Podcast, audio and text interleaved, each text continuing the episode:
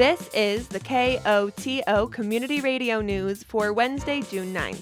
I'm Julia Caulfield. And I'm Matt Hoish. In today's headlines, San Miguel County prepares for harsh wildfire season. NUCLA and Naturita designated International Dark Sky Community. Library looks back on pandemic with community memories. And a mountain weather forecast.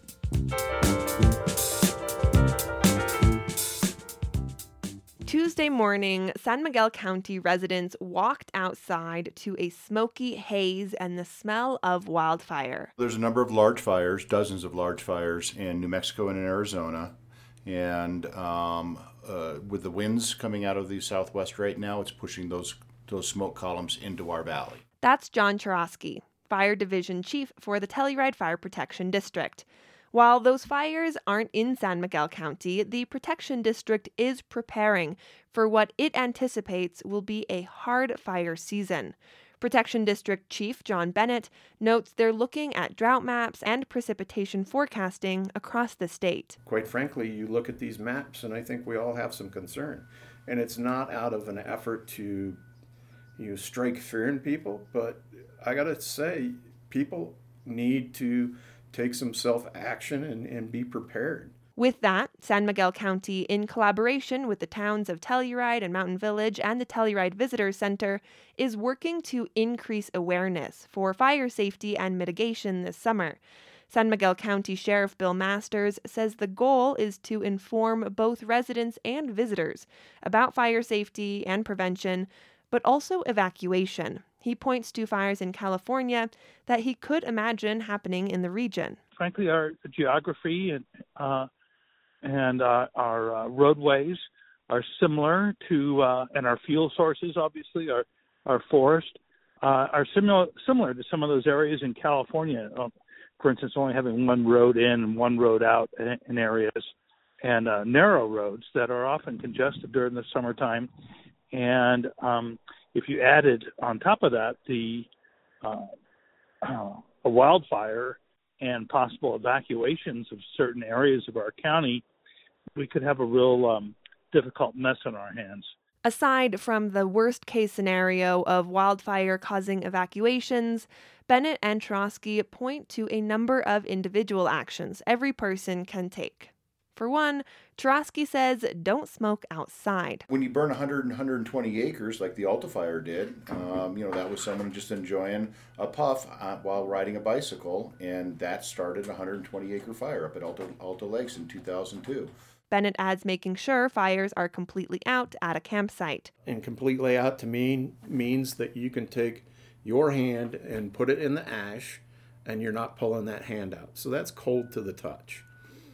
Okay. The other significant response that we had last year was makeshift camperings where somebody's like, oh, look, a nice flat spot. We're in the grass. We'll dig a little dirt. Unrecognizably, there's root in that dirt. And if those roots catch fire, the fire might feel cool, but they're still burning underground and they will pop up outside of that makeshift campground. He notes it's also important for homeowners to take steps toward mitigation. That's clearing brush and trees close to a home, but it's also looking at the house itself. As a general practice, we really encourage folks to you know look at their properties and it's not just about the forest fuel, but looking at what kind of materials they use to build their homes. Uh, more and more research is showing that it's not the actual fire front that is destroying um, assets at risk. It's actually the the the embers that are being thrown anywhere of a mile to two miles ahead of that fire front that are starting things like shake shingle, uh, roofing, decks that, that are cluttered with material, clutter under decks that kind of allow that path of the fire to then climb onto the house and, and create a structure fire. For this summer, Churosky says the district is preparing for the large season. They're adding staff, conducting trainings, working on mitigation efforts. To Bennett, it's a mix of the personal work of residents in the county and the institutional work from the protection district. It's almost like a dance. Okay, we're, we're trying to set everybody up with this pregame, and then we're going to, to the dance with, with some skill. Okay, rather than two left feet. And besides the threat of property damage or the potential loss of life due to wildfire, Bennett says it's about looking out for the environment. I think just to, to be really be cognizant and be stewards of our land is, a great place to start. Be aware of what impact you're actually having. The Fire Protection District and the San Miguel County Sheriff's Office encourages everyone to develop an evacuation plan in the case of a wildfire. Up to date information on fires, smoke, and air quality is at airnow.gov. Residents can also visit cowildfire.org for site visits and tools towards fire mitigation. All residents and visitors are also encouraged to sign up for Code Red for emergency information in the case of a serious event. Individuals can sign up for Code Red at sanmiguelcountyco.gov. Deb Stieber traces her love for the night sky back to her father. He taught astronomy, geology, and earth science. And he was also an amateur photographer and got a telescope back in the 60s for the high school that I attended. And so he always had an astronomy club, and so I was influenced by him. But today, she worries about what the next generation will see when they look up. There's so many kids now, they're not being able to see the stars. That's why she was happy last month when the International Dark Sky Association recognized Nucla and Naturita as an international dark sky community. Stieber is one of the members of the public who has been pushing for local dark sky policies for the last year and a half as part of the West End Dark Sky Alliance, which formed in 2020. The designation acknowledges the community's dedication to the preservation of the night sky. Last year, both towns passed ordinances to promote what Stieber describes as smart lighting. It's not about getting rid of lighting, it's about using lighting in the best possible ways for the health and safety of everybody. That means using the right light at the right place at the right intensity to reduce unnecessary light and light pollution it's kind of a simple thing, you know. Well, what are you trying to light up?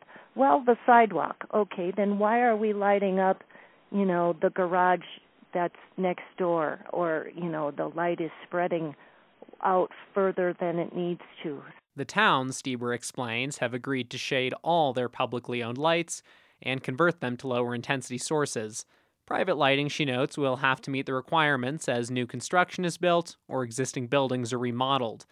With the recent designation, Nucla and Naturita join a pretty elite list as one of 32 recognized dark sky communities around the world. Ridgway and Norwood are also on that list. And other parts of the region may soon come under new dark sky friendly lighting rules. San Miguel County is considering new lighting requirements for its land use code. County Planning Director Kay Simonson notes the changes would not only save energy and reduce light pollution, but could also help local economies. Astrotourism, astrophotography is becoming a really big thing. So this could uh, actually, you know, help some of our rural communities in that regard, being a place that people who want to participate know that they can come here and see the skies. According to Simonson, the Board of County Commissioners will consider the land use code changes in the coming weeks. A celebration of Nucla and Naturita's new designation as an international dark sky community will take place at the Naturita Community Center from 10 a.m. to 4 p.m. on Saturday, June 19th. It may sometimes feel like 2020 happened, COVID shocked the world, but then a switch was flipped and the pandemic is over. For Joanna Spindler, she feels like there's a bit of whiplash. I think that there has been, frankly, enormous cultural trauma from the real real difficulties that people experienced through the COVID-19 pandemic. And I think it although there is a really strong urge and desire right now to jump back into what's normal, I think it's really important to process that as much as we can as a community and hold support for one another. Spindler is an adult program specialist at the Wilkinson Public Library. That feeling of whiplash led her to develop a pandemic acknowledgement display situated in the stairwell of the library. There's a space basically created for people to share their experiences via writing um, and a space to write thank you notes for those that deserve some gratitude after pandemic experiences, a place to talk about your grief, your gratitude, the things that you learned, the things that you lost, um, just through simple kind of dropping by and leaving little notes. There is also an opportunity to record voice notes or memories to air on KOTO. The display is newly up, but Spindler notes there have already been a number of submissions to the wall. Here's a really lovely one. It says, Watching the community get vaccinated really lifted my spirits. And then, you know, there's sad things, there's like heavier things. There's, you know, I know at least eight people who had to skip their 2020 weddings. Um, there's more joy about the vaccine, fully vaccinated family of four.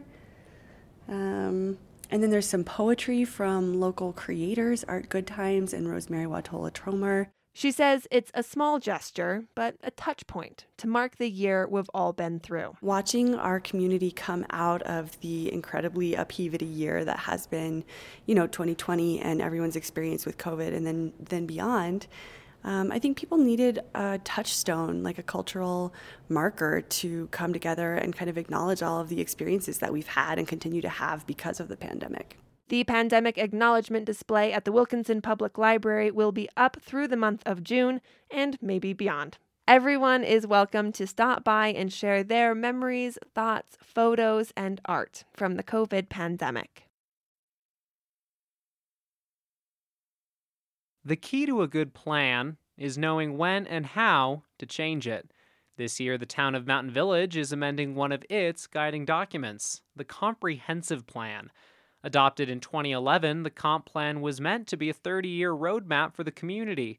But 10 years in, the town feels it needs a revision. Next Wednesday, community members will have a chance to provide some input for the update. Representatives from MIG, the firm facilitating the amendment process, will present the economic data that will inform the changes. The team will then be available for questions and comments from the audience. The data presented will include analyses of retail sales, sales tax, town revenue and employment trends, and short term rental occupancy. The Mountain Village Comprehensive Plan Public Forum will take place on Wednesday, June 16th at 5:30 p.m. Members of the public are welcome to attend in person in Mountain Village Town Hall or over Zoom. A recording of the session will also be posted afterwards online. Snowpack across Colorado is melting faster than usual. That's due to above average temperatures and below average snowfall last month. Statewide snowpack is at 74% of the median, and almost every major basin is at below normal levels. That's according to the U.S. Department of Agriculture Natural Resources Conservation Service. Over 60% of measuring stations have melted out fully across the state, with the majority of those in the southern mountains. As of June 1st, the Gunnison and combined San Miguel, Dolores, Animas, and San Juan River basins are at roughly 40% of median snowpack. The Rio Grande River Basin is at roughly 30%. Further north, the Gunnison River Basin is at 40% its median snowpack, and the combined Yampa White North Platte Basin is about 50%, and the Colorado Basin is just over 60%. According to the USDA, below normal snowfall this past winter will likely mean drought conditions will persist statewide this summer. Across America, different communities have different ways to celebrate the 4th of July picnics, parades, barbecues. It's not too surprising that in Telluride, one way we celebrate is by running up a mountain. The Telluride Foundation will host the 11th annual Rundola this Independence Day at 8 a.m. The uphill foot race challenges runners to get from the base of the gondola on the Telluride side to the top of the ridge, taking any path they choose, whether the zigzagging Telluride Trail or a straight shot bushwhack. COVID precautions will be in place for this year's race. The event is capped at 475 participants. There will be no common water filling stations. Registration will be non contact, and there will be no awards ceremony after the race. Prizes and awards will be available for pickup the next day. Masks are required for non vaccinated racers who cannot distance from other participants, but fully vaccinated racers do not have to wear masks. The current men's record is held by Daniel Kraft, who ran in 2012 with a time of 21 minutes 43.36 seconds. The current women's record is held by Nora Conan, who in 2013 got to the top in 27 minutes 29.81 seconds. More information about the 2021 Rundola and how to register is available at my.raceresult.com slash 169070. From banning plastic bags to changing who can purchase firearms to overhauling how our roads are funded, Colorado lawmakers did a lot before they gavelled their session to close on Tuesday night. KOTO's Scott Franz looks at how some of the decisions could affect your life. Lawmakers started the session with the same top priority helping those impacted by the coronavirus pandemic. Four months ago, they announced the Colorado Comeback. Here's Carbondale Republican Senator Bob Rankin. We not just stimulate the economy, but when we get through, our budget, our state finances are in a much better shape. The $800 million will help residents get broadband connections and small businesses get new loans. But while lawmakers found common ground on a stimulus package, a proposal to lower healthcare costs was controversial. I think about the type 1 diabetic who, who might have to drop her insurance because it's too expensive. Democrat Dylan Roberts of Avon fought for a so called public insurance option backed by the state government. He said premiums would go down on the individual market because they would be competing with private plans, which have a monopoly in some mountain and rural counties. We're hoping that these price reduction goals will be able to start as soon as possible, which will be the plan, plan year 2023. But even some Democrats were skeptical, including Joann Ginal of Fort Collins. Nothing in this bill explains how it will actually save money for the people who need this the most. Aggressive lobbying from the healthcare industry effectively killed the public option, turning it into a less ambitious plan instead. Supporters say residents could still see premiums drop by 15% in the next three years, but that remains to be seen. It's a report of a possible active shooter at King Supers. While lawmakers were in the thick of the healthcare debate, a tragedy turned their attention to something else. 590, you said staging was at Broadway and Table Mesa. Senator Steve Fenberg of Boulder joined other Democrats in calling for gun reforms after the shooting that claimed 10 lives. Coloradans have wanted change since 1999, after Columbine. They've wanted change since 2012, after the Aurora Theater shooting. And they've once again asked for change over the past month. So he and other lawmakers from the Boulder area introduced three gun bills to let cities pass tougher laws, create a new state office to tackle the issue, and expand background checks. Republicans opposed all three measures, especially background checks. Senator John Cooke of Greeley called it worthless. This bill will do absolutely nothing once again. But again, we can go back, man, we did something really important. We're making you feel good. But those most impacted by the shooting saw things differently. I lost more than three coworkers and two friends on March 22nd.